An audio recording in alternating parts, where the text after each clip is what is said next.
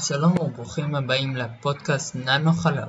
אני היום עם אייל בן זאב, ואתם מוזמנים להאזין לפרק שהקלטתי אותו.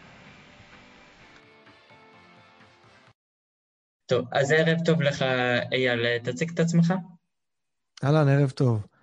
שמי אייל בן זאב, אה, אני כיום מנהל מוצר, מרצה, אה, מורה, והבעלים של פודקאסט על חלל. אני בעבר עבדתי בתעשייה אווירית, במפעל חלל, המפעל שבונה את הלוויינים שלנו ואת החללית בראשית. עבדתי שם שמונה שנים, גם בתחום הלוויינות וגם הובלתי שם תהליכים של חדשנות בכלל תעשייה אווירית. עשיתי לפני זה תואר שני בתחום של חישה מרחוק, במכון לחקר המדבר אה, של אוניברסיטת בן גוריון בנגב, ועשיתי גם תואר שני במנהל עסקים. ואני בנוסף גם בוגר של אוניברסיטת החלל הבינלאומית משנת 2009, ובוגר של Singularity University משנת 2012. זה אני, בערך. אבא לשני ילדים נחמדים. זהו. אה, בוא נחזור רגע, אני אחזור אותך קצת אחורה לאוניברסיטת בן גוריון, אה, למדת גיאוגרפיה ותכנון ערים, אני מקווה שאני קורא את זה נכון אצלי. נכון. אז מה הקשר של זה באמת לתחום החלל? נשמע שרצית להיות מהנדס בניין קצת. לא, אז אה, אה, גם בין גיאוגרפיה לבין הנדסה אין ממש קשר. אה, עשיתי באמת תואר ראשון בגיאוגרפיה, ותוך כדי התואר עשיתי קורס, שהוא קורס חובה באותה תקופה, בתחום שנקרא חישה מרחוק, שזה בעצם מחקר בעזרת חיישנים. אה, או, או, או על לוויינים, או על מטוסים, או אפילו חיישנים שמחזיקים ביד. מאוד מאוד אהבתי את התחום הזה. עשיתי בתואר הראשון את כל הקורסים שהיה אפשר לעשות בתחום של חישה מרחוק, ואז כשזה לא הספיק, אז עשיתי תוך כדי התואר הראשון גם את כל הקורסים שתואר שני באוניברסיטת בן גוריון מאפשר לעשות בחישה מרחוק, ואז החלטתי פשוט להמשיך לתואר שני בתחום הזה. ומשם עברתי באמת למכון לחקר המדבר בשדה בוקר, אה, ואת התואר השני עשיתי אצל פרופסור ארנון קרניאלי, בתחום של חישה מרחוק. ספציפית חקרתי אמ, מודלים שונים שיודעים לזהות אה, מצב בריאותי של צמחייה דרך אטמוספירה שהיא עכורה מחלקיקים אה, שונים, או מעשן שריפות, או מעשן תעשייתי. וכולי. אה, באמת יפה, היית הרבה במסדרונות אקדמיה, גם למדת מנהל עסקים בתואר שני במכללה למנהל, נכון? אני לא טועה? נכון מאוד, כן. אה, בעצם השאלה המתבקשת פה, למה בעצם לא נהפכת להיות דוקטור, מה שנקרא? או, זו שאלה מתבקשת גם לאימא שלי. אימא שלי מאוד רצתה שאני אלך ואעשה גם דוקטורט אה, אחרי התואר השני. והייתה שם התלבטות, האם באמת להמשיך לדוקטורט או לעשות uh, תואר שני במנהל עסקים. אני בחרתי לעשות תואר שני במנהל עסקים. אני אה, מתחרט על זה אולי חלקית. אני לא יודע אם הייתי, אם היה לי את הכוח להמשיך מיד אחרי התואר השני גם לדוקטורט. אבל מצד שני, אני לא בטוח שהתואר השני במנהל עסקים תרם לי הרבה. זה תואר שני שבעיניי... הוא טוב אם אתה הולך ועושה אותו באיזושהי אוניברסיטה, מה שנקרא Ivy League, באחת מהאוניברסיטאות המובילות בעולם. אה, זה באמת פותח הרבה מאוד דלתות ומביא אותך למקומות אחרים. בארץ אתה עושה תואר שני כזה, זה יותר בשביל וי אה, ברזומה, שיופיע לך ברזומה שיש לך תואר שני מנהל עסקים. אני לא בטוח עד כמה התרומה שלו גדולה, לפחות אצלי, לא, אני לא מרגיש שהייתה לזה תרומה מאוד גדולה. אה, בוא נדבר רגע, נחזור קצת אחורה לאוניברסיטת החלל הבינלאומית שלמדת. מה זה, למי שלא יודע, אוניברסיטת החלל הבינלאומית שמפוצץ קצת? נכון. אה, אוניברסיטת החלל הבינלאומית זו אוניברסיטה שהוקמה לפני, מה, 30 שנה בערך, אני חושב, על ידי אה, אחד מהיזמים המופלאים היום, ששמו פיטר דיאמנטס, ביחד עם עוד שני שותפים. אה, הוא יצא מהאוניברסיטה בעצמו והיה גיק חלל רציני והחליט שצריך להקים איזושהי אוניברסיטה שתאפשר לאנשים מכל העולם ללמוד ולחקור ביחד את תחום החלל, שהוא תחום שאין לו גבולות, הוא לא תחום מדיני, ו... או לפחות הגבולות הבין-מדיניים לא אמורים להשפיע עליו. ובאמת הוקמה אוניברסיטה כזו שהקמפוס שלה יושב בשטרסבורג בצרפת. זה בכלל סיפור גדול ומאוד מאוד מעניין איך הקימו את האוניברסיטה הזו, איך היא... אפשר לשמוע גם את החוויה אצלך בפודקאסט, אתם דיברתם על זה. נכון, באחד אתה זוכר באיזה פרק במקרה? או שניתן להם לחפש? לדעתי זה פרק 10, דיברתי עם עופר לפיד על אוניברסיטת החלל. אה, והאוניברסיטה הזו הוקמה, כמו שאמרתי, ויש לה קמפוס קבוע בצרפת, שאפשר לעשות שם תואר שני, אה, ויש לה גם לימודים בעצם של לימודי קיץ, של חודשיים וחצי, שלושה, שכל שנה הם במקום אחר בעולם, וכל שנה שלישית לדעתי, או רביעית, כל שנה שלישית אני חושב, הם, הם מתקיימים בשטרסבורג בצרפת. ובמקרה שלי, בשנת 2009 הלימודים היו ב, ב, במתקן המחקר נאסא איימס בעמק הסיליקון בקליפורניה, בארצות הברית, ושם הייתי ביחד עם עוד uh, שלושה חברים טובים מתעשייה אווירית ומשרד הביטחון, מתחום החלל, ולמדתי שם... בכלל, איך בכלל הגעת לאוניברסיטה? לפי מה שאני שמעתי, נקרא לזה שמות, אתה לא פשוט שולח אה, בגרות וקורות חיים והתקבלת או לא התקבלת. אה, כן, זה נכון, כמובן. אה, שמעתי על האוניברסיטה הזו עוד שנים קודם, אבל לא ידעתי ממש מה היא, ו...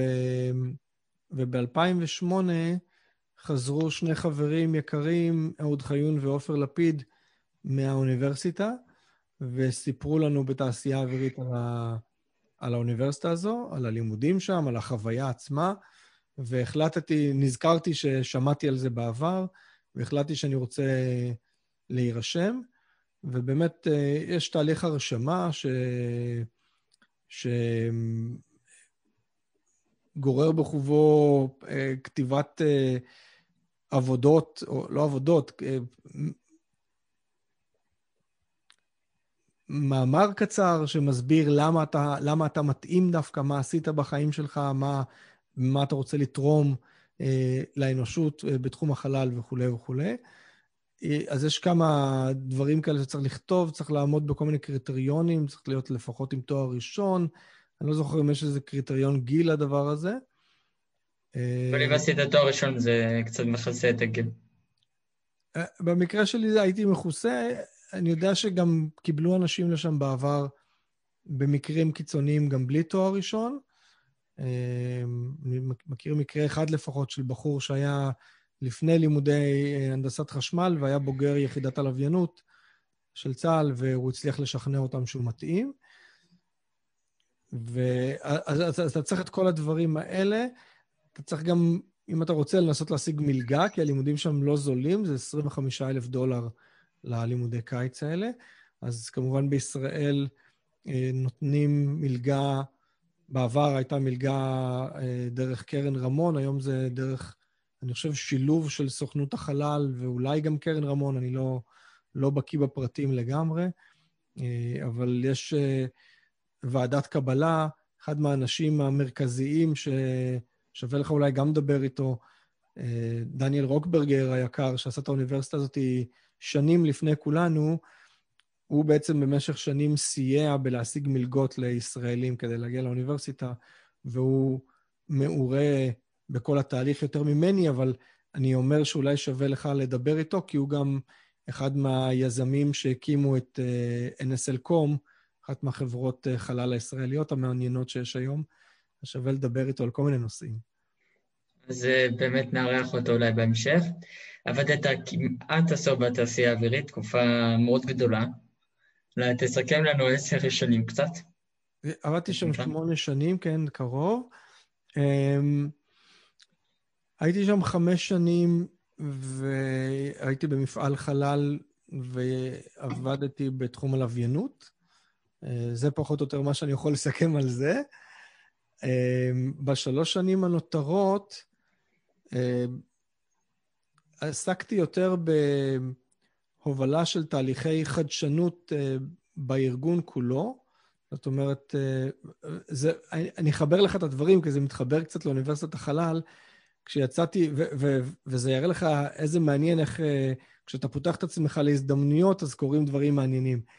אז בסוף אוניברסיטת החלל, שאותה במחזור שלי עשיתי גם עם עוד דמות מעניינת ששווה לך לראיין, יונתן ויינטראוב, אחד מהשלושת היזמים של Space.il, אז בסוף, ה... בסוף הלימודים החלטתי להישאר בארצות הברית ולנסוע אה, לאירוע שנקרא Burning Man Festival. פסטיבל במדבר נבדה בארצות הברית, מטורף, מגיעים אליו 50-60 אלף איש מכל העולם, שבוע של אומנות ומוזיקה ובאמת דברים מדהימים. וכשיצאתי מהפסטיבל הזה, עצרנו בדרך עם הקרוון שהיה לנו, הייתי עם עוד שתי חברות, שאחת מהן גם הייתה איתי באוניברסיטת החלל, נעמה לילך, ועצרנו במכון לשטיפת מכוניות כדי לשטוף את הקרוון ששכרנו, כי היה צריך להחזיר אותו נקי. ולידינו חנה עוד קרוון שהגיע לשם לשטוף מכוניות. ואני מתחיל לדבר עם החבר'ה בקרוון, שכמובן היו ישראלים, איך לא, ומי אם לא, הבחור שאני מדבר איתו, שלא הכרתי באותו רגע, יריב בש, גם כן מהיזמים של Space.il, והוא מספר לי שהוא עומד uh, לארגן בארץ אירוע גדול שנקרא מחנט. למי שלא מכיר, זה אירוע חדשנות של מערכת הביטחון. וסיפרתי לו שאני חזרתי מאוניברסיטת החלל ושהעברתי שם הרצאה על תוכנית החלל הישראלית. הוא אמר לי, בוא, בוא למחנט, תעביר הרצאה על uh, תוכנית החלל הישראלית. והגעתי למחנט, שלושה ימים, uh, איפשהו בדרום, באיזה מחנה, באמת עם חבר'ה טכנולוגים מכל היחידות הטכנולוגיות של מערכת הביטחון. רגע, מחנט הוא פתוח לכלל הציבור או רק לעובדי לא, מערכת הביטחון? מח... מחנט זה אירוע שסגור רק לאנשים טכנולוגיים ממערכת הביטחון. וראיתי שם דברים מדהימים, באמת חבר'ה עושים פרויקטים, בונים פרויקטים מדהימים, מה שנקרא smart and useless, דברים שאין, לאו דווקא יש בהם צורך, אבל זה מדליק לבנות אותם, ומעבירים הרצאות, כמו שאני העברתי, העבירו עוד הרבה הרצאות וסדנאות בכל מיני נושאים, והצליחו להביא באותה תקופה אנשים מאוד מאוד מעניינים לאירוע הזה, גם אנשים ממערכת הביטחון וגם אורחים מבחוץ שיביאו ערך מוסף. אני הייתי בעצם אורח מבחוץ. אחרי זה נכנסתי בעצם לעיר, לקבוצה שמארגנת את האירוע הזה, ובשנים הבאות כבר עזרתי כנציג, כביכול כנציג של אה, התעשיות הביטחוניות, עזרתי להביא עוד אנשים מהתעשיות הביטחוניות לאירוע הזה, אבל זה נטע בי את הרעיון לעשות כזה דבר בתוך תעשייה אווירית. ובעצם השלוש שנים האחרונות שלי בתעשייה האווירית, אמנם עבדתי במפעל חלל, אבל רוב הזמן עסקתי בלארגן אירועים מהסוג הזה. ארגנתי במשך שלוש שנים בתעשייה האווירית גם אירוע כמו מחנט של, של שלושה ימים, עם חבר'ה מתעשייה אווירית, אה, שנותנים להם את האפשרות להשתולל עם רעיונות הכי מטורללים שהם יכולים, אה, לא ביטחוניים, לא, לא דברים צבאיים ומסווגים, כי אנחנו בבית מלון בתקופה הזאת. אבל פשוט לבנות דברים, להכיר חבר'ה ממפעלים אחרים, אה, ליצור קשרים, וארגנתי אירועים כאלה, ארגנתי אירועים אחרים בהקשר של חדשנות בתוך המפעלים עצמם וכולי, וזה מה שעשיתי בשלוש שנים האחרונות שלי שם. אז ככה ביליתי שמונה שנים, שבסוף אה, שלהם, לא ידעתי שזה הולך להיות הסוף, אבל ב-2012 החלטתי לצאת עוד פעם ללימודים, שוב פעם ב NASA Ames בקליפורניה, הפעם של אוניברסיטה אחרת, שגם אותה הקים פיטר דיאמנדיס, שאם השם קצת מוכר לכם ואתם לא יודעים מאיפה, אז מעבר לזה שהוא הכיר את, הקים את אוניברסיטת החלל והקים את Singularity University, הוא גם הקים את ה-X Prize, את את אותו ארגון שנתן את שהקים את התחרות בעצם של ה Google Lunar X Prize, של לנחות על הירח, שבה ב-Space.il התחרו. זה ארגון שלו גם כן. יש לו עוד חברה שהוא הקים שנקראת Zero G, שזו חברה שמאפשרת לך לעלות על מטוס מסחרי, שטס בתמרון מסוים, ואתה בעצם חווה חוסר משקל. כמו, ככה אסטרונאוטים מתאמנים בעצם. אז עליתי גם על הדבר הזה, חוויתי גם את הדבר הזה. הוא, הוא יזם סדרתי מדהים שעשה הרבה דברים בתחום החלל. אני צריך גם להביא אותו, ש... צריך גם להביא אותו. נשמע בן אדם אני. הוא, הוא היה פה בארץ, דרך אגב, אה, בנחיתה של בראשית, ואומנם הנחיתה לא הצליחה כמו שתכננו, אבל הוא הודיע במהלך הנחיתה, או מיד אחרי הנחיתה, הוא הודיע ש... שהארגון שלו, XPRIZE, ייתנו מיליון דולר, ולא את ה-20 או 30 מיליון דולר שהיו צריכים לזכות בהם SpaceIL, מיליון דולר מתנה ל-SpaceIL על זה שהם בכל זאת עשו את מה שהם עשו והיו היחידים שהגיעו לדבר הזה. אז אחרי סינגולריטי אוניברסיטי, אחרי שמונה שנים בתעשייה אווירית ויציאה לסינגולריטי אוניברסיטי, אה, חזרתי משם, זו אוניברסיטה שמדברת לא רק על חלל, אלא על כל מיני טכנולוגיות. חזרתי משם וכבר, וכבר מצאתי את עצמי בעולם ההייטק והסטארט-אפים, והחלטתי אה, לקחת שנה של אה, חל"ת מתעשייה אווירית, חופשה ללא תשלום, ולנסות להגשים חלום, וטסתי בעצם לברזיל והקמתי סטארט-אפ משלי בברזיל, עם עוד שני שותפים. בברזיל, שנייה רגע, זו נקודה מעניינת. למה בברזיל?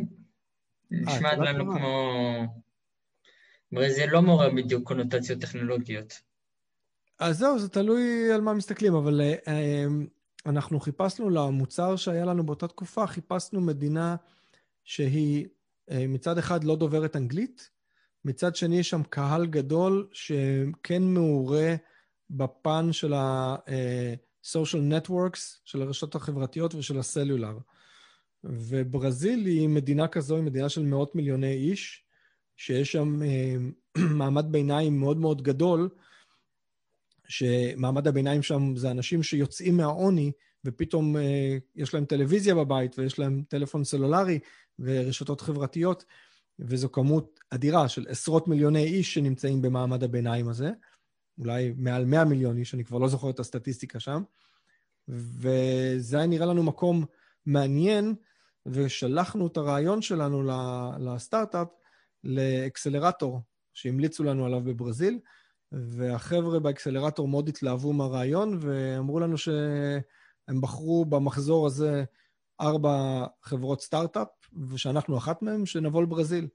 והייתי בארץ באותה תקופה, מיד חזרתי, מסינגל... מיד אחרי שחזרתי מסינגולריטי אוניברסיטי, והייתי בהתלבטות אם להמשיך בתעשייה אווירית, ובאיזה תפקיד בעצם, אם לחזור למפעל חלל ולעבוד שם, או לנסות להמשיך לעשות חדשנות ברמת כל הארגון, לעומת ללכת ולהקים סטארט-אפ. והחלטתי ללכת להקים סטארט-אפ, כי זה, אין הרבה פעמים בחיים שיש לך הזדמנויות כאלה. אה, הייתי רגע, במה סטארט-אפ היה אמור להתעסק? כי התקדמנו מהר קצת. אה. נכון, נכון, לא סיפרתי. הסטארט-אפ לא היה בתחום החלל, הוא היה בתחום המובייל, והרעיון שם היה לעשות אה, בעצם סקרי שוק בעזרת uh, הטלפונים הסלולריים.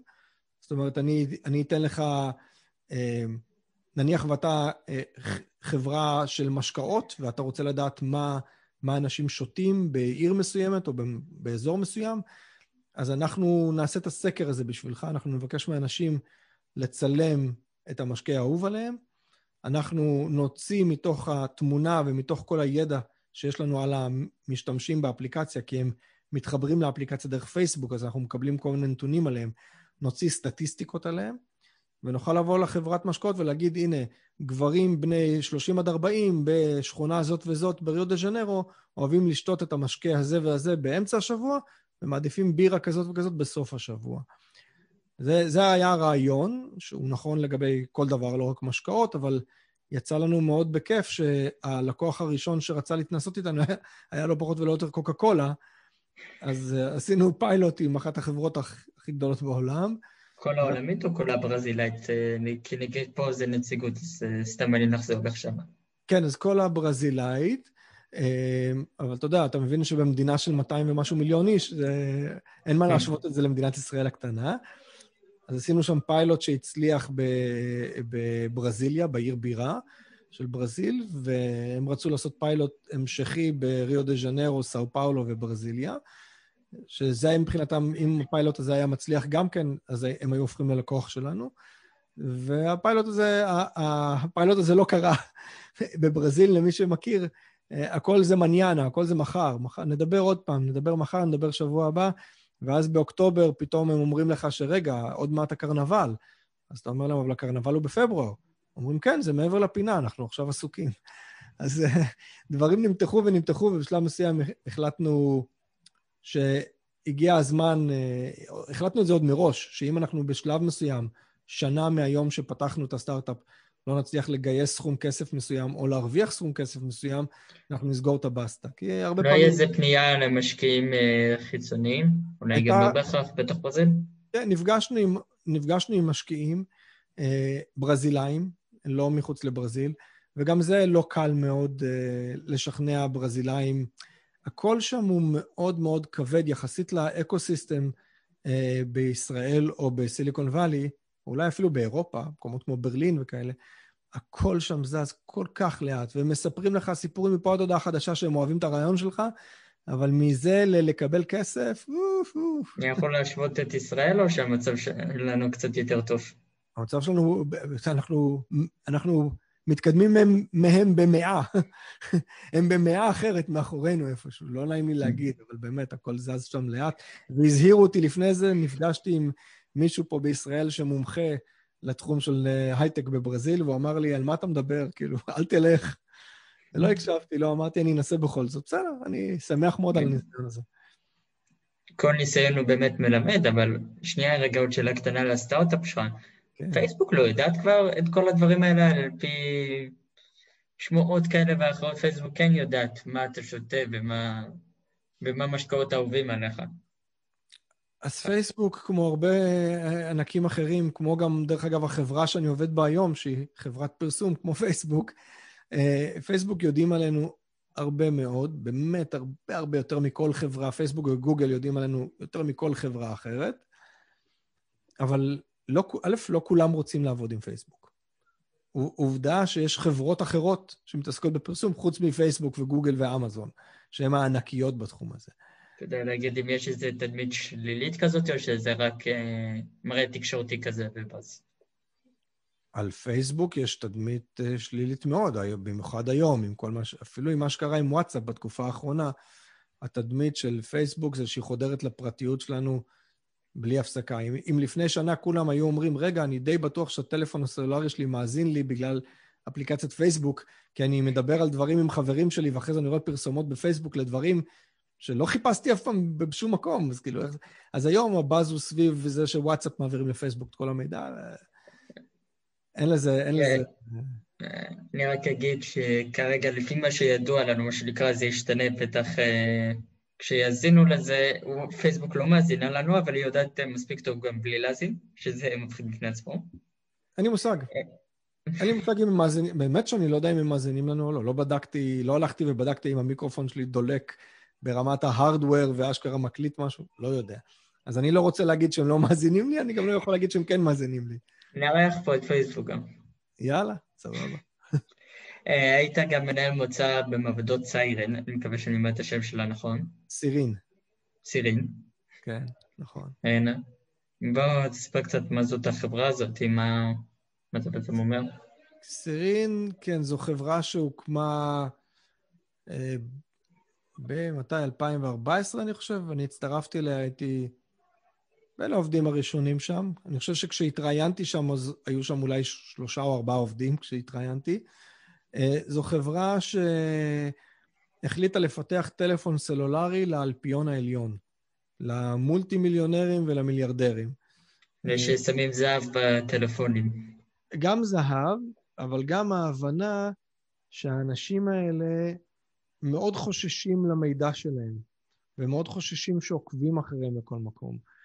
אז יצרנו טלפון שהיה מצד אחד מאוד יקר מבחינת החומרים שהוא עשוי מהם, כולל יהלום שהיה בכל טלפון, כולל זהב וחומרים אחרים, עורות וכולי, וגם אה, הייתה לו את היכולת, הוא היה מאוד מאוד מאובטח מבחינת החדירה אליו, מבחינת cyber security, והייתה לך את היכולת גם להזיז איזשהו כפתור בחלק האחורי של הטלפון, כפתור שעליו היה את היהלום, ואז הטלפון נהיה כביכול טיפש, כמו טלפון נוקיע של פעם. כל מה שאתה יכול לעשות איתו זה לעשות שיחות מאוד מאוד מובטחות, ולשלוח הודעות מאוד מאוד מובטחות, כמו הודעות אס.אם.אס, אבל אה, רוב... רגע, שנייה רגע, נעצור רגע. אס.אם.אס זה הודעות מאובטחות, הרי אנחנו יודעים, לעומת וואטסאפ שעוד איכשהו אפשר לתרץ את ההעברה שלו בפרוטוקולים שונים אס.אם.אס, כולם יודעים את הפרוטוקול שלהם. כן, שלא, אז, אמרתי זה לא משהו שאי אפשר.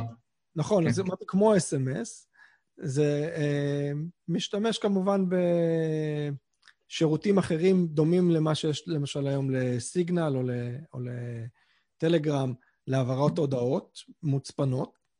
אה, אבל, אבל המטרה היא, האנשים האלה, הלקוחות הפוטנציאליים, היו מסתובבים באותה תקופה עם איזה אייפון מאוד יקר ועם נוקיה מאוד ישן, שהם חשבו שכשהם רוצים לעשות את השיחות החשובות, הם יעשו אותם בנוקיה, כי הם חשבו שאי אפשר להאזין לשיחות של נוקיה, הם חשבו שאי אפשר לאתר את המיקום של הטלפון שלהם, של הנוקיה, שכמובן זה לא היה נכון.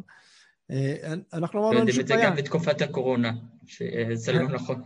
אז, אז אמרנו, אין שום בעיה, ניתן לכם טלפון שמצד אחד הוא סופר יוקרתי במראה שלו, מצד שני אתה לוחץ על כפתור, ואתה יכול לעשות רק שני דברים מאוד מאוד פשוטים, שיחות והודעות, סופר מאובטחות, וגם המראה שהיה על המסך היה מראה של מחשבים שאולי, אני לא בטוח שההורים שלך אפילו מכירים, מחשבים מזמן מזמן היה להם מסך שחור עם פונט ירוק.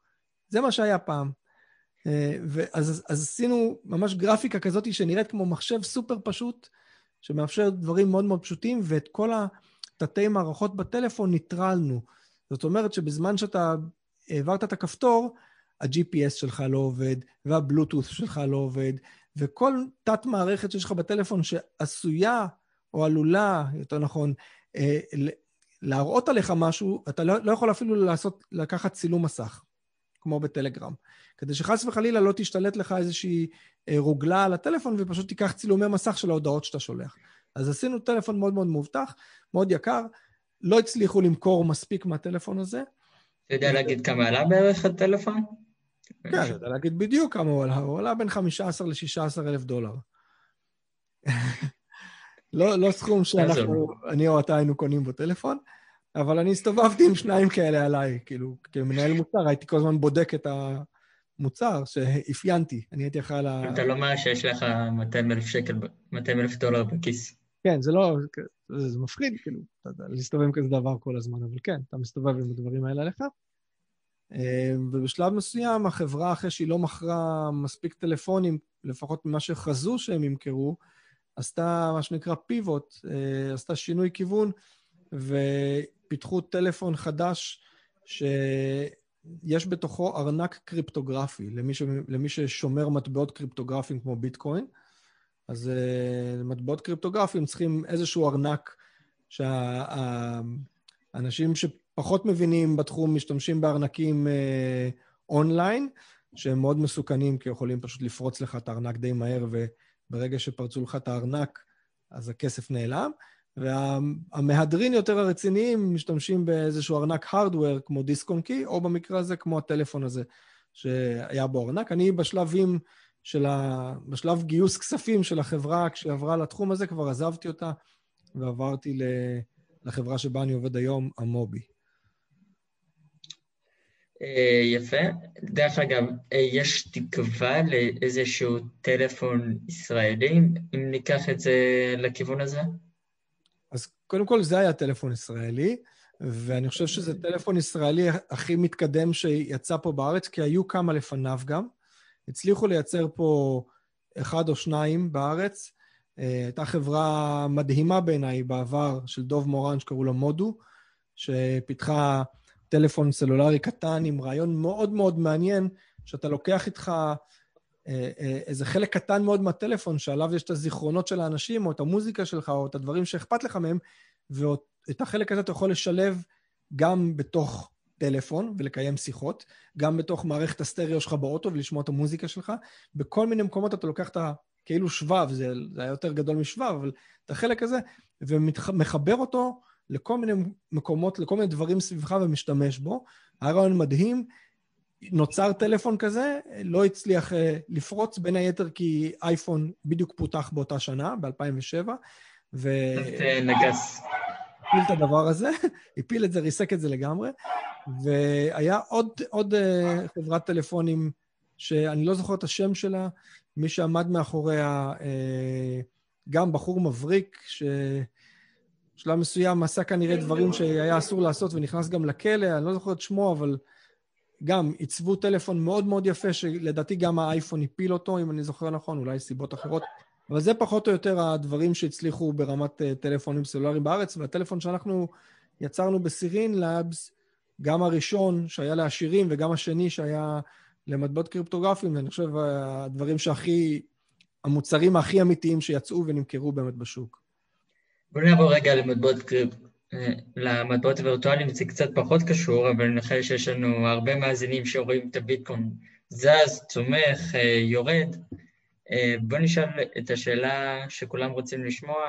אתה באמת חושב שיש התכנות אמיתית חוץ מהשווי, ה... נגיד לזה, המדומיין של הביטקוין להשכרה, שאני אבוא לחנות, תבקשו ממני סכום מסוים של ביטקוין? קודם כל, אני לא חושב שהוא מדומיין. עצם זה שאנשים מוכנים לשלם עשרות אלפי דולרים תמורת ביטקוין אחד, זה לא מדומיין, כאילו, במציאות נותנים לך כסף מזומן. לא, כן, הכוונה שאתה לא יכול באמת לעשות אה, סחר במטבע הזה. אז אני חושב שזה לא נכון. יש uh, מספיק מקומות שבהם אפשר לעשות סחר. כשאני אומר מספיק, זה, זה עדיין קטן מאוד, אבל ב-2017, כשהביטקוין הגיע ל-20 אלף דולר, פעם הקודמת שהוא המריא, יכלת לקנות ב... או בישראל או בארקיע, אני לא זוכר באחד מהם, יכלת לקנות כרטיס טיסה עם ביטקוין. היו, יש, יש אפליקציות שמראות לך איזה בתי עסק באזור הגיאוגרפי שאתה נמצא, הן מקבלות ביטקוין, ואתה יכול להוריד אותה, את האפליקציה הזאת, אני לא זוכר את שמה, הייתה לי אותה פעם על הטלפון, ולראות חנויות ומוסכים ומשרדים וכל מיני בתי עסק שמוכנים לקבל ביטקוין. עכשיו, זה עוד רחוק מזה, אבל ברגע שפייפל הצהירו לפני כמה חודשים שהם הולכים לקבל את זה, לדעתי, אני לא מבין גדול בתחום, אבל אני לא אתפלא אם בגלל זה, אם זה לא אחת הסיבות העיקריות שהביטקוין ואחריו מטבעות אחרים פתאום המריאו עכשיו והגיעו ל-40 אלף דולר. כי כשפייפל, שכל העולם משתמש בו, בא ואומר, אני מוכן לקבל ביטקוין, ולאנשים יש ביטקוין בארנק, אז אומרים, למה לא? יאללה, מגניב, נשתמש. אה, באמת מקווה שיום אחד כולנו נשתמש במטבעות, ועוד שאלה קטנה על מטבעות לפני ש... נחזור אליך. אה, אה, יש תופעה, נגיד לזה, יחסית נפוצה של אנשים ששמרו פעם על מכשירים פיזיים ואז שכחו את הסיסמה. ואז לא הצליחו לפעול. עוד זה, זה קצת יותר מסוכן ממטבעות אה, רגילים, שאתה יודע, אם זה בבנק שלי אני שוכח את הסיסמה, אז אני בא לסניף, עושה שחזור ו... וגמר עם זה. ככה אתה, הכסף הזה הלך. נכון, בגלל זה, אני חושב שזה אחת מהסיבות, אה, אבל לא היחידה, בפירוש לא היחידה, שהמטבע הזה, או המטבעות האלה, עדיין לא בשלים. כי כדי באמת להשתמש בהם, אתה צריך לעבור הרבה תהליכים. אתה צריך לדעת מה אתה עושה, אתה צריך לשמור את הסיסמאות ואת ה... ובחלק מהארנקים שאתה משתמש, יש לך מילים שאתה צריך לזכור, כדי שאם הארנק ילך לאיבוד, אה, או שיגנבו לך, תוכל לשחזר אותו בעזרת המילים האלה. וכשאתה רוצה כבר לשלוח למישהו אה, אה, קצת מטבעות, אז תהליך הטרנזקציה לא מוכר לכולם ולא ברור לכולם. וצריך לדעת לאן להיכנס ואיפה הולכים לעבוד עליך ואיפה זה בטוח להיכנס. זה... ו... ואם אתה מחזיק כאלה מטבעות ואתה בישראל או במקומות אחרים, אז uh, אתה צריך לשלם מס רווח הון על הרווח של המטבעות האלה, בהנחה השתמשת בהם. אז uh, זה עדיין לא בשל, כי, כי זה לא כמו להוציא שטר מהכיס או כמו את הכרטיס אשראי ולשלם. זה דורש מאמץ מסוים. אני חושב שזה יהיה הרבה יותר בשל כשלא יהיו את כל המאמצים האלה סביב זה. נגיד שבישראל, אה, בנק ישראל הקים ועדה, שכולנו יודעים מה זה אומר הקים ועדה, כרגע בוחנים אם מדינת ישראל, תש... אה, אנחנו נוכל להשתמש בתור ביטקוין, זה נראה לך התכנות אה, ריאלית, מה שנקרא? אני לא רואה סיבה שלא. תשמע, אה, מדינת ישראל רק לפני שלוש שנים אולי, החליטה לעשות רגולציה בתחום הזה, והתחום היה קיים שנים לפני זה. אבל ברגע שהתחילו פתאום לצוץ פה אנשים שהרוויחו כסף על זה, אה, וברגע שהתחילו חברות לעשות הנפקות של מטבעות קריפטוגרפיים כדי לממן את. החברה עצמה, בדיוק כמו הנפקה בבורסה, ככה גייסו כסף. אה, מדינת ישראל אמרה, רגע, אני מפסידה פה, אני יכולה להרוויח על זה. ומהר, מהר, מהר, מהר עשו רגולציה. אז אם מהר מהר עשו רגולציה ומתחילים לקחת 25% מס רווח הון לאנשים שיש להם את זה, אני לא רואה סיבה למה לא יחליטו בשלב מסוים, אנחנו מדינה מפותחת מבחינה טכנולוגית, לאפשר שימוש של זה. לא רואה סיבה למה לא. אבל אני לא בקיא בזה מספיק כדי, אתה יודע, להגיד מה יקרה ומה לא. אוקיי, okay. uh, אתה בשנים האחרונות מרצה יחסית מבוקש נגיד לזה ככה? מה, הלוואי? רוצה לחשוב ככה, כן. שלא היה קורונה, מה שנקרא? כן, לפני הקורונה היה יותר קל. אה, יש איזה מקומות אה, יחסית שאתה זוכר שהרצית בהם, אה, אתה יודע, זה שהם אירועים מיוחדים? הרציתי בכל מיני מקומות, הרציתי ב... אני אתחיל מהדברים ה... עם המשמעות היותר גדולה, הרציתי בהרבה בתי ספר, מכיתות ועד שכבות ועד שכבה שלמה, בכל הארץ, בצפון, בדרום ובמרכז. הרציתי ב Talk House בתל אביב, שזה בר של הרצאות, אני חושב, הכי מוכר בתל אביב, בנמל. הרציתי דרך Funzing, הרציתי בכל מיני ברים, הרציתי בכל מיני חברות הייטק, בכל מיני חוגי בית, אה, זה כל מיני אנשים וכל מיני מושבים וקיבוצים שהגעתי לשם וישבו מולי קבוצה של 30 חבר'ה ותיקים בני 70-80 שבאו לשמוע על, אה, על האדם בחלל. בכל מיני, באמת בכל מיני מקומות, אני מאוד, זה אחד מהדברים שאני הכי נהנה לעשות. יש איזשהו אירוע מאוד מוזר שאתה זוכר מההרצאה שלך? כן, הרציתי דרך... אה, הרציתי דרך חברה שנקראת בליץ, שמארגנים גם כן הרצאות להמונים כאלה, ואמרתי להם, חבר'ה, בליץ, תפרסמו את ההרצאה כי קשה לפרסם הרצאות על חלל. תפרסמו כמו שלא פרסמתם בעבר, כי קשה להביא אנשים להרצאות כאלה, והם לא פרסמו. הם, הם שמו את ההרצאה שלי ביחד עם כל שאר ההרצאות הקיימות, אבל הם לא עשו איזה פרסום רציני, והרציתי מול שלושה אנשים אה, ברשת, כן? בתקופת הקורונה עכשיו. אה, זו הייתה הרצאה מוזרה, להרצות מול שלושה אנשים. לעומת זה הרציתי דרך, אה, דרך ה-Make Lab, למי שמכיר, זה מקום מדהים ב, ביהוד של מייקרים, והם פרסמו אותי בכל כך הרבה מקומות, שעלו להרצאה 200, התחברו 266 מחשבים להרצאה. שבכל מחשב אני משער שישב יותר מבן אדם אחד. לא בכל מחשב, אבל בחלקם. אז כאילו שם הרציתי מול מאות אנשים בבת אחת. אז uh, יש, יש מקרים, uh, יש, יש גם מקרים מוזרים. הרציתי בבאר שבע לפני שנה ומשהו בשבוע החלל הישראלי, um, והאודיו-וידאו שם לא הצליחו לחבר, ואנשים ישבו שם וחיכו 20 שעוד, דקות. 20 דקות... שעוד היה אירועים, נכון? כן, שעוד היו אירועים, כן, באוקטובר 2019, אני חושב שזה היה. ו- ו- וזה הזכיר לי אה, משפט אה, מדהים, שאומר, אתה יודע, אתה יודע האודיו-וידאו, החיבור הזה בין, בין מקרן לבין מחשב, שזה מדהים, כי זה קיים כבר עשרות שנים, ועדיין עדיין זה לא פועל כל פעם שעושים את זה. אז אה, יש משפט גאוני שאומר, uh, AI, AI יעני artificial intelligence, AI is easy, AV is hard. אז uh, גם זה, כאילו, קרה לי כבר.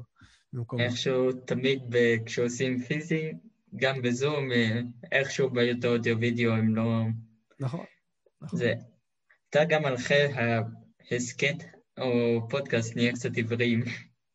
עם אה, על חלל, שאני מנחש שאם מזמינים לי מעל חלל, היי. אהלן. אז כן, אה, נכון. קיבלתם את אייל מהצד השני. נכון. אני, למה בעצם לפתוח פודקאסט? אני מאזין לפודקאסטים פרוף, משנת, לא יודע מה, 2008 אולי, משהו בסגנון הזה. האזנתי כבר אז לעושים היסטוריה כשהייתה בראשית הדרך, והיה אז פודקאסט ישראלי שקראו לו סקרנים בפאב, שהיה על הכיפאק. שלושה, שלושה או ארבעה חבר'ה שיושבים ומדברים על כל מיני נושאים. לא, ספקנים בפאב, לא סקרנים, ספקנים בפאב קראו לזה. היה גם את אה, גיקונומי אז. גיקונומי הכרתי נכון. בשלב יותר מאוחר, אני לא יודע מתי הם אה, התחילו, אה, אבל הכרתי אותם בשלב יותר מאוחר, והתחלתי להאזין אז גם לפודקאסטים אמריקאים כמובן, This American Life, וכל מיני פודקאסטים על חלל וכולי וכולי. ואני שנים מאזין לזה, מאוד מאוד אוהב את הפורמט הזה.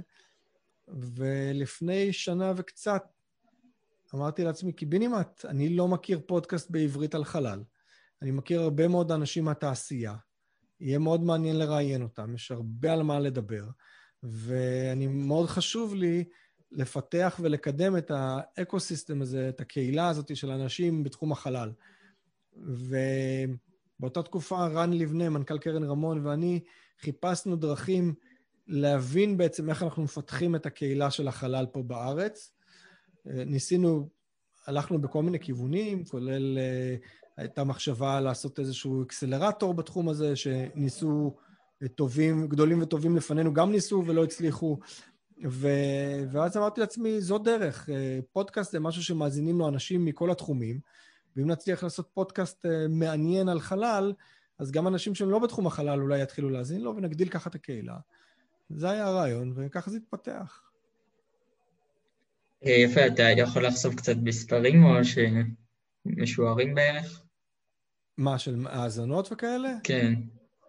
אמ, יש, יש, אה, אני לא, האמת שלא לא בדקתי, אני מודה שלא בדקתי את זה בזמן האחרון, אבל... אה, בערך, אנחנו לא... כשהי, בעבר כשהייתי בודק, אז היו...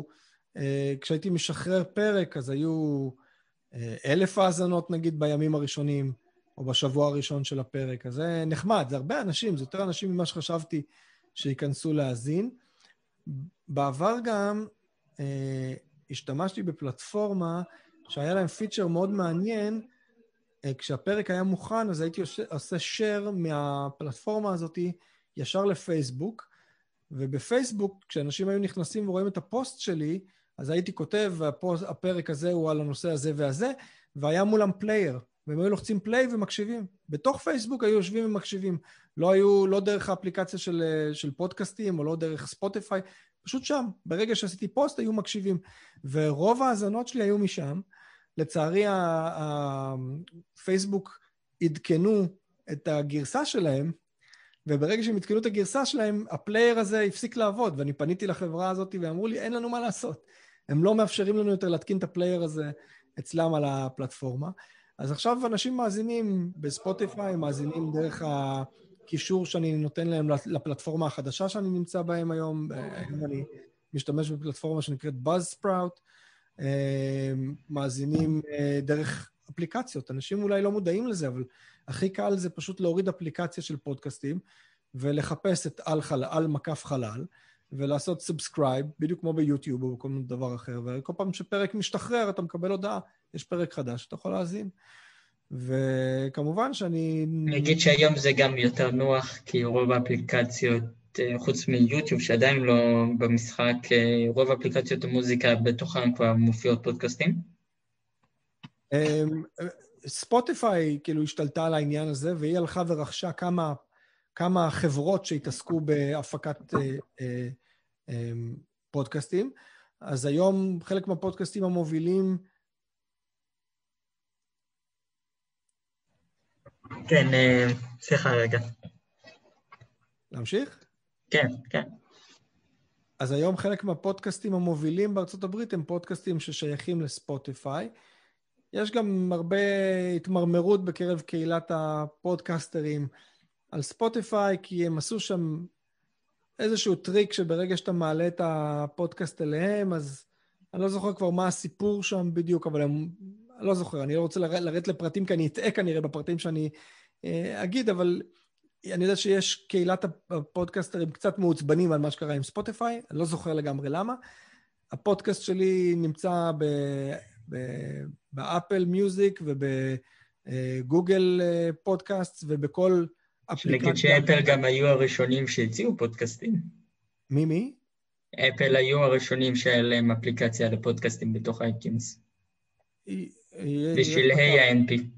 יש מצב, אני לא בקיא בזה, אבל אה, יש מצב, הם אה, אפל, אפל ראשונים בהרבה מאוד דברים בעולם, אז כאילו אין סיבה שלא.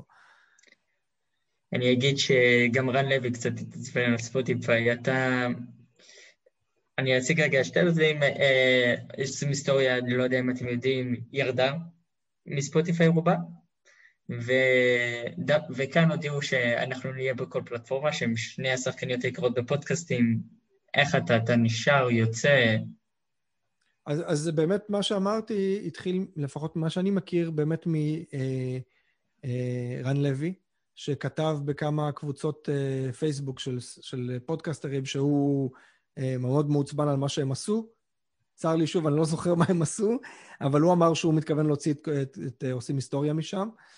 אה, אני... הוא גם מרוויח כסף, אנחנו... הוא, מרוויח כסף, אני כמובן היום לא מרוויח כסף. אה, אני עושה את הכל בהתנדבות עם עוד אה, חברי צוות נפלאים שעוזרים לי.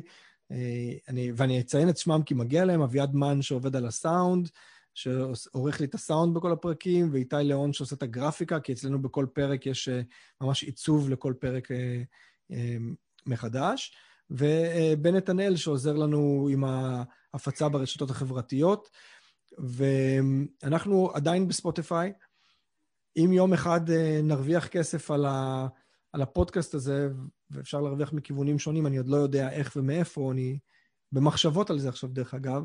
אז נראה אז מה, מה נעשה. אולי אני צריך גם לחזור ולקרוא את הפוסט של רן לוי, להבין מה ספוטיפיי בדיוק עשו שם. אה, אני, אני, אני מאוד מקווה שנצליח להרוויח מזה כסף, כי זה באמת לוקח לי הרבה זמן מהזמן הפנוי שלי, גם לחבר'ה האחרים, ואין סיבה בשביל מאמץ כזה, אתה יודע, לא, לא ליהנות קצת. אבל נראה, רק העתיד רגע, אז היום נשאל את השאלה הזאת קצת פוטה, אתם מפסידים כסף כי אתם יודעים מיקרופונים, אה, מיקסרים, לא, לא זולים במיוחד. אה, כל הציוד מסביב. אני קניתי ציוד באלפי שקלים ואני משלם לפלטפורמה שעליה הפודקאסט נמצא. אה, הרבה כסף, וכן, זה, היום בוודאי אני בהפסד כספי, זה אין שאלה בכלל. אבל זה הכניס אותי, זה הכניס אותי לתחום, ככה שיצא לי כבר אה, להפיק פודקאסט ל... סקופ, אני עושה פה סקופ אצלך. אה, הפקתי פודקאסט שלם לעיריית רחובות. אה, ו- ויכול, ו- וזה היה בתשלום. ויכול להיות שאני אפיק גם פודקאסטים אחרים בהמשך, נראה לאן נתקדם בנושא הזה. אז... אה, אה, כי יעשה מיני פרסומת לפלטפורמה שאני נמצא בה, אני נמצא ב Anchor, אם אתה מכיר אותם, שמי שרוצה פודקאסטים, הם אה, מעלים את זה בחינם. נכון. לא יודע מה ה catch שם, עדיין לא גיליתי. אתה יודע מה ה catch? אז תקרא, תחפש, תחפש באינטרנט should I use Anchor, ותמצא כל מיני כתבות שמסבירות מה הקאץ'. אני חיפשתי בזמנו, בגלל זה הלכתי לפלטפורמה שהיא אה, אה, בתשלום, כי כמובן, כמו שאנחנו יודעים, שום דבר לא בחינם בעולם הזה. יש סיבה mm-hmm. לכל דבר. אה, אני, לי גם אין ברירה, כי כמות התוכן שאני מעלה דורשת ממני לשלם. הייתי בהתחלה במסלולים בחינם, ב, הייתי בפודבין בהתחלה, ואחרי זה בפלטפורמה שנקראת וושקה, שהם שמו לי את הפלייר בפייסבוק, ועכשיו אני בבאספראוט. ובכמות תוכן שאני מעלה ודברים שאני מעלה שם, אני כבר נאלץ לשלם. בסדר, לא נורא. אז אני אגיד שאנחנו סתם, אם מי שמתעניין, השתמשנו באנקור כי אנחנו עדיין אה, מוסד חינוכי, והתקציב פחות זורם. כן. אה, בסדר גמור. אה, מה אתה עושה היום, מלבד להפיק פודקאסטים? היום אני פול טיים ג'וב בעל ואבא.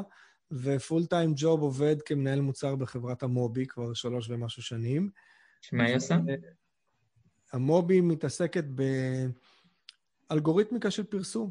אנחנו יודעים, המובי יודעת uh, להבין מה מעניין אנשים באינטרנט, um, ולקבל מה שנקרא תובנות, insights, על מה מעניין אנשים כאלה. כאלה, כשאני אומר כאלה זה כולנו בעצם. ובעזרת זה אפשר באמת לפרסם פרסומות שיותר קשורות לתחום העניין שלך, ולא סתם שתראה פרסומות שלא קשורות לשום דבר שאתה עושה. והיא עובדת עם פייסבוק, עם אה, גוגל, או שהיא יותר עצמאית? קודם כל זו חברה גדולה של 800 ומשהו איש, אה, בינלאומית, עם משרדים בכל העולם, ויש לה גם משרד בישראל. היא עובדת בעולם הזה של פרסום, כולם עובדים עם כולם. אז uh, כולם partnerים של כולם וכולם גם competitors של כולם, מתחרים ושותפים. אז על גבי הפלטפורמה של המובי אתה יכול למצוא חברות ש... שעושות דברים דומים לשלנו, אבל אנחנו מציעים ללקוחות שלנו, היי, hey, בואו תשתמשו בפלטפורמה שלנו, ואתם יכולים להשתמש או בשירות שלנו או בשירות של השותפים שלנו. אה, אז המובי עובדת גם עם פייסבוק, גם עם טוויטר, גם עם אה, אה, חברות אחרות שמתעסקות בפרסום. באמת, בשוק הזה כולם עובדים עם כולם. אז זה מה ש... ביום, ביום מנהל מוצר ובלילה פודקאסטר ומרצה ומלמד... אני אגיד שרן לוי גם גנב לנו את הפורמט, כי הוא גם עכשיו הקים פודקאסט. שמעת? אתה, אתה מדבר על עושים חלל. כן. תשמע, אני רוצה להגיד לך משהו על זה, זה סיפור מעניין. אני פניתי לפני שנה וחצי ל... לעושים היסטוריה, והצעתי להם לעשות את uh, עושים חלל, והם היו מאוד נחמדים ומאוד מקצועיים, חזרו אליי, כאילו פניתי אליהם, שלחתי מייל ביום שבת בלילה, ביום ראשון בבוקר צלצלו אליי. Um, ודיברו איתי ואמרו לי, תשמע, אנחנו לא, לא מאמינים שיש מספיק קהל בארץ כדי לעשות פודקאסט שלם על חלל. אה, ומעבר לזה, אנחנו מדברים על חלל גם בעושים טכנולוגיה וגם בעושים היסטוריה, וזאת תהיה מעין קניבליזציה לדב... לעשות עוד תוכנית על זה. מאז, מאז עברה שנה, שנה וחצי אולי מאז ההתכתבות, השיחה שלי איתם ואחר כך התכתבות שלי איתם בוואטסאפ, אמ, גיליתי את uh, עושים חלל השבוע הזה, כתבתי להם הודעה ושאלתי מה קרה, למה? כאילו, יש פודקאסט מוכן כבר, עם הרבה מאזינים, ראיינתי את המדען הראשי של נאס"א, ראיינתי אסטרונאוטים, מה אתם צריכים יותר מזה? והתשובה הייתה שכרגע הם או יותר מסתכלים על הפורמט של, של נרטיב, של סיפור, כמו עושים היסטוריה, שרן לוי מספר סיפור לעומת עושים תוכנה או עושים תנ"ך שבו מראיינים מישהו. אני לא יודע לגבי עושים תנ"ך כי אני לא בקיא בזה, אבל עושים טיול, עושים תוכנה, עושים טכנולוגיה, עושים שיווק, שהם מראיינים כל פעם מישהו. אמרתי, סבבה, אין לי שום בעיה, השוק מספיק גדול, יש מקום לכולנו. גם עושים uh, חלל, זו תוכנית קצרה של 15-20 דקות. Uh, הבחור שם מדבר בצורה מאוד יפה ומאוד דידקטית. Uh, הוא... אתה מכיר אותו? ש... לא מכיר אותו, חיפשתי עליו באינטרנט, ראיתי שהוא שידר, uh, הוא היה בחיל האוויר ושידר שם ברדיו. מעבר לזה אני לא יודע עליו כלום, לא יודע מה ההיכרות שלו עם חלל או ההבנה שלו בחלל, אני מאחל לו בהצלחה. שתי נישות שונות, אתה יודע, אני מחובר לכל האנשים האלה ואני מביא אנשים באמת אה, ברמה מאוד מאוד גבוהה לראיונות, מעמיקים אה, של שעה, שעה וחצי לפעמים, אה, פורמט אחר. אני אגיד שגם אני ניסיתי, לא הלך לי, גם איתם. טעם, טוב, אז מה שנקרא, נדבר על העתיד קצת. יאללה, על מה אתה רוצה לדבר? איפה, איפה אתה עוד, מה שנקרא, ברעיונות עבודה, איפה אתה עוד עשר שנים? איפה אני עוד עשר שנים? אה, עוד עשר שנים... או בעתיד. כן, עוד עשר שנים אני אה, אבא לסטודנטית ולטינג'ר, אה, בא למיכל. אני לא יודע אם אני אהיה בהייטק עוד עשר שנים, אני אשמח אם אני אהיה אה, בחלל, בתחום החלל עוד עשר שנים, אני אשמח אם אני אהיה בהוראה. או בפודקאסטים, או בכל מקום שאני יכול לעמוד, בעיניי החיבור הזה בין פודקאסטים לבין הרצאות שאני מעביר, אני מלמד עכשיו גם בנוער שוחר מדע, החיבור בין כל הדברים האלה זה אני מעביר ידע לאנשים אחרים, ואני מאוד מאוד נהנה בכל אחד מהפורמטים האלה, גם בפודקאסט, גם בהרצאות וגם בללמד. אז אני אשמח מאוד אם אני אהיה במקומות האלה, באיזושהי קונסטלציה. אני בטח אשמח אם אני אהיה גם בחלל בעוד עשר שנים, זה אני לא יודע אם... כולנו. כן. אני לא יודע אם זה יקרה, אם אני אקרה, אבל אני בטח אהיה חלק מקהילת החלל. ו... ואני מקווה שבעוד עשר שנים היא תהיה הרבה הרבה יותר גדולה והרבה יותר מעניינת, מעניינת כבר היום, אבל הרבה יותר מפותחת אולי. אה, הארץ, בארץ יש לנו קהילה ברמה אקדמית, שהיא עדיין לדעתי מצומצמת, ברמת תעשייה, שהיא עדיין כמה חברות גדולות ומובילות, תעשייה אווירית, רפאל אלביט, אה, עוד כמה חברות יותר קטנות, וחברות ה-New Space, כמו NSLCom וכמו מי שהיו Effective Space עד לא מזמן, ו-Space Pharma וכולי, ו Ramon Chips, Ramon Space נקראים היום. אה, אני מקווה שיהיו הרבה הרבה הרבה יותר חברות New Space כאלה, וש... התחום של חלל יתפוס תאוצה, ואני, ואני מרגיש שזה מתחיל. אני חושב שאנחנו ממש בתחילת הדהירה של הקטר, כמו, ש, כמו תחומים של, אה, של מוביליטי, שישראל היא מובילה בעולם בתחום הזה. אה, יש כל מיני תחומים בהייטק, travel tech, ישראל היא מאוד חזקה ב-travel tech, ישראל היא מאוד חזקה באגריטק. אז כל מיני תחומים כאלה, אני מקווה שגם החלל ישכילו ויבינו כאן, גם ברמת הממשלה והתקציבים, שיש כאן איזשהו קטר שיכול לקחת אה, את המשק קדימה ולהעסיק הרבה אנשים ולפרנס הרבה אנשים ולעשות טוב למדינה. אה, אז אני מקווה שבעוד עשר שנים נראה ecosystem הרבה הרבה יותר גדול ומוצלח ממה שהוא היום.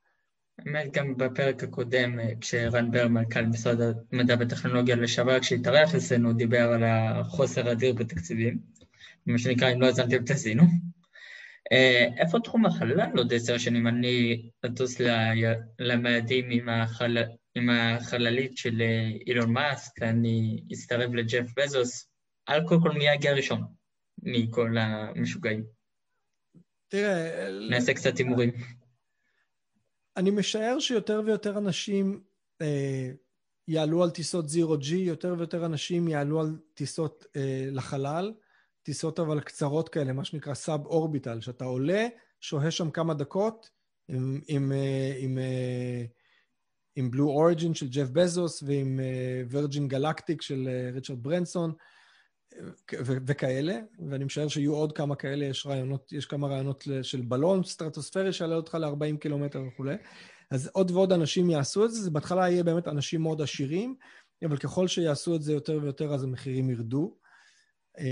אקסיום, חברה אמריקאית, הולכת להרים אה, תחנת חלל מסחרית אה, בשנים הקרובות, שבהתחלה תתחבר לתחנת החלל הבינלאומית, ואחרי זה בעצם אה, תחנת החלל הבינלאומית תתנתק ממנה, והיא תהיה תחנת החלל הבינלאומית, אבל המסחרית, שתקיף את כדור הארץ. אני משער שיום אחד, ו- ולא רחוק מהיום, אנשים יעשו טיסות אה, סביב הירח.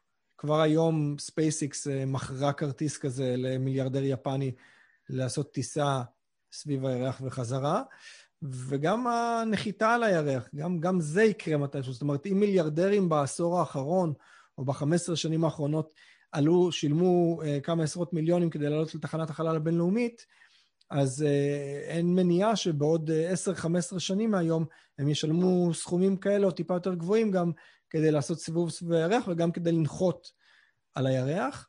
אה, מאדים זה כבר סיפור אחר. מאדים, המסע למאדים, למי ששמע את השני פרקים אה, ש, שעשיתי, של למה לא נגיע בקרוב למאדים בפודקאסט שלי. פרק אופטימי במיוחד. שני פרקים אופטימיים במיוחד, עם אילן מנוליס המדהים. אה, מאדים זה מסע אחר לגמרי, שייקח חודשים ארוכים לכל כיוון, שנתיים ומשהו הלוך חזור עם שהות על מאדים. אה, יצטרכו קודם כל לשלוח לשם כמויות אדירות של חמצן, מזון ושתייה, כדי שאנשים יוכלו בכלל לשהות שם את כל התקופה הזאת. אז אני חושב שייקח עוד כמה עשרות שנים אה, עד שבני אדם יחזרו ממאדים, וייקח גם עוד... אה, השאלה היא למה להגיע למאדים בכלל? כאילו חוץ מלהראות שאנחנו כאן. טוב, אז אתה יכול לשאול את אילון מאסק למה הוא רוצה לשלוח את כולם למאדים. אה, מאסק, המניע שלו קצת יותר ברור, אבל... אז אוקיי, אז הוא אומר, הוא אומר שיש סכנה על הציוויליזציה פה על כדור הארץ, ושהוא חושב שאנחנו צריכים להיות ציוויליזציה בין כוכבית, או בין פלנטרית במקרה שלנו, אה, והוא מתחיל את הצעד הראשון של זה, שכנראה אם הוא לא היה עושה את זה, היה לוקח עוד הרבה זמן עד שזה היה מתחיל, או שהיה משוגע אחר במקומו, אבל הוא מתחיל את זה. האנשים הראשונים שהוא ישלח למאדים, לא יודע אם הם יחזרו משם. אה, אני לא יודע כאילו מה מתוכנן, one way, ולחיות שם, ולקבל עוד אספקה. נגיד שכרגע זה אפילו לא בהוכחת התכנות, זה עדיין על הנייר. תשמע, מה זה הוכחת התכנות? הוא בונה חללית שמסוגלת להביא 100 איש, והוא כבר הרים אותה לגובה 12 וחצי קילומטר, והוריד אותה, והוא, והוא זז בקצב שאף אחד פה לא מבין בכלל את הקצב שהוא מפתח בו משגרים. אני אגיד שהוא גם היה הרבה יותר יעיל מנאסא על פי דוחות שהם הוציאו, עם כל המשגרים שלהם. בשביל זה הם משלמים לו, ולא ממשיכים להשתמש בדברים שלהם, או ש... הם, הם גם משתמשים עדיין בדברים שבואינג בונים ו, ושלוקיד מרטין בונים, אבל בגלל זה כל עולם החלל האמריקאי נפתח, אה, נאס"א פתחו אותו לכמה שיותר אה, third party, מה שנקרא, לחברות חיצוניות, כי הם הבינו שעדיף שהם יעשו את המחקרים הביולוגיים, גיאולוגיים וכולי וכולי, אסטרונומיים, וייתנו לחברות חיצוניות לבנות את הכלים שאיתם אה, יגיעו לשם. עכשיו בוא נדבר על, אה, נקרא לזה מלחמה הקרה השנייה, שלא ירגעו אותי פה אחרי זה. זה בין אה, רוסיה לארצות הברית, גם שם יש לך מיני מרוץ לחלל. בכלל, אה, סין מתגאה בהרבה מאוד דברים שהשיגה. גם קצת... אני חושב שהיום אין שום... אין היום באמת מלחמה בין ארצות הברית לבר... לרוסיה, פעם זה היה ברית המועצות, לרוסיה. אה, דיברתי על סין אמת. אה, אוקיי, אוקיי. נשים אותם בצד, כי אין בהם, זה לא קיים היום. אה, סין זה באמת, זה אני מסכים. זו מלחמה, המרוץ לחלל, לא יודע מלחמה קרה, אבל המרוץ לחלל השני. יש גם, יש גם מלחמה קרה בתחום הסייבר ובכל מיני תחומים אחרים בין שתי המעצמות האלה. כן, תשמע, סין היא מעצמה. למי שלא הבין עדיין, מעצמה מאוד מאוד רצינית, שעושה דברים בצורה מאוד מאוד רצינית. היא שונה מאיתנו, היא לא דמוקרטיה מדהימה כמו, כמו ישראל או כמו ארצות הברית, אבל הם אה, למרות זאת מצליחים להתקדם אה, בצעדי ענק ולעשות דברים מאוד מאוד מרשימים. יהיה מאוד מאוד מעניין לראות איפה, איפה היא תהיה בכלל, וגם בתחום החלל בעשורים הקרובים. ואם תהיתם, חבר'ה, ואתם עדיין בתיכון, איזה שפה שנייה ללמוד, אז כנראה שסינית זה השפה שאתם צריכים ללכת ללמוד עכשיו. יש אה, באמת, אתה רואה ישראלים שמשתפים פעולה עם סין? כי האמת, זה באמת דיון שלם עם אה, משרד החוץ, זה של איפה ישראל עכשיו תתמקד בתחום החלל, האם אנחנו נלך לארה"ב או לסין, כי שניהם הוכיחו לא מעט פעמים שהם יודעים מה הם עושים. אה, ישראל עם הברית, אני לא, אני לא במשרד החוץ, כן, אבל ישראל היא עם ארצות הברית, וכנראה תשאר עוד הרבה שנים עם ארצות הברית, וישראל היא פחות עם סין בגלל שארצות הברית לא רוצה שישראל תהיה עם סין. אה, ביום שארה"ב ישחררו את הרסן, אז אולי ישראל תהיה יותר עם סין.